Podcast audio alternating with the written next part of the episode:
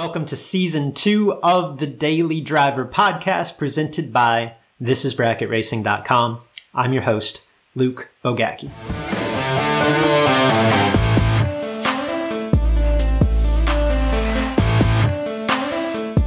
If I've said it once, I've said it a hundred times. I know we've talked about it on the Sportsman Drag Racing podcast on numerous occasions.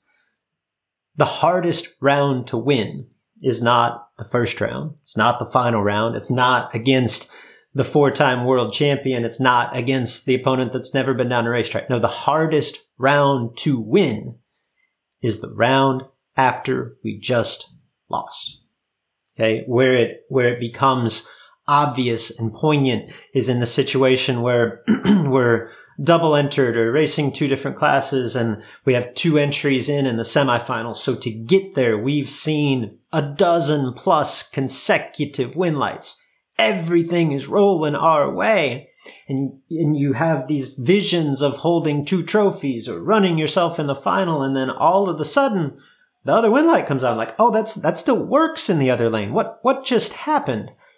And instantaneously, the thought goes from, you know, even the subconscious thought, if you won't necessarily let yourself think about it, the thought goes from, I'm going to hold two trophies to, uh, you know, on the complete strength offensive, it flips to, God, I hope I can win one.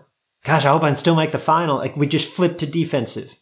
And particularly in that situation where we're double entered late in a race, we might have 5, 10, 15 minutes to recover from that and compartmentalize. And it's why so often you see, we see drivers go from double, double, double to out.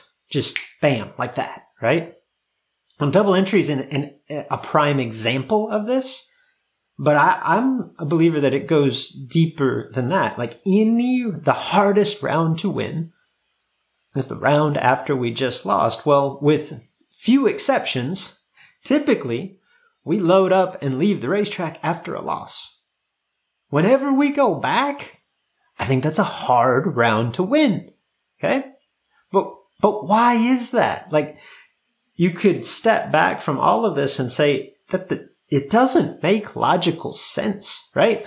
Our task in order to execute and ultimately win this round it's no different than our task in any other round, past or future. The task is, it's no different than our, our last failure. The task is no different than our last triumph.